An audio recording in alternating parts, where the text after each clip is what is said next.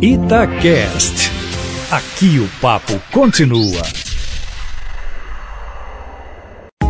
Itatiaia Carros, com Emílio Camanzi. Emílio Camanzi, todo mundo desacelerando com o fim de ano, né? As festas chegaram, todo mundo mais tranquilo, mas as montadoras estão com um pé pesado ainda nos lançamentos, não é isso? Boa tarde para você. Boa tarde, Júnior. Boa tarde a você também que nos ouve aqui no Itatiaia Carros. Bom, vou começar com uma notícia que vai interessar a muitos mineiros que curtem uma trilha de Jeep.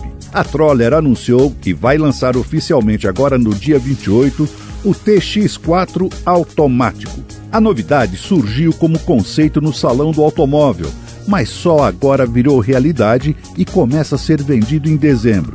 Mantém o mesmo motor 3.2 diesel de 200 cavalos agora acoplado ao câmbio automático da Ranger com seis marchas. Outra novidade é que virá também com diferencial traseiro blocante de acionamento elétrico, como ocorre com a tração 4x4.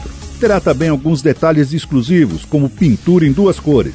O preço só vai ser divulgado no lançamento, mas deverá ficar em torno de uns 160 mil reais. Outra, a Toyota promoveu um upgrade na versão XL Plus Tech do Yaris, tanto na versão hatch como sedã. Eles tinham motor 1.3, mas agora são equipados com o 1.5 de 110 cavalos e câmbio automático tipo CVT, e até mudaram de nome. Agora passam a se chamar de XL Plus Connect. E a central multimídia passa a ter conexão com Android Auto e Apple CarPlay. Mas sabe qual é o melhor da história? Mantiveram o mesmo preço.